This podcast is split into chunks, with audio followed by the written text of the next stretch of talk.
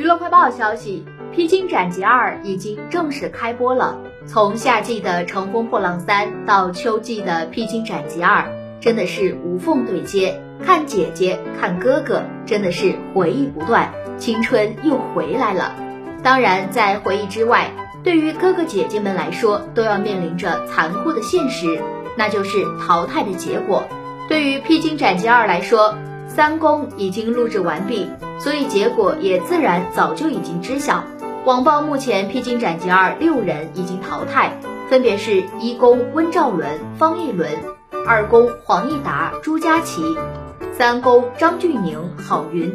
其中温兆伦、黄义达、郝云都是极具实力的唱将，也还有着一定知名度，他们的淘汰确实意外。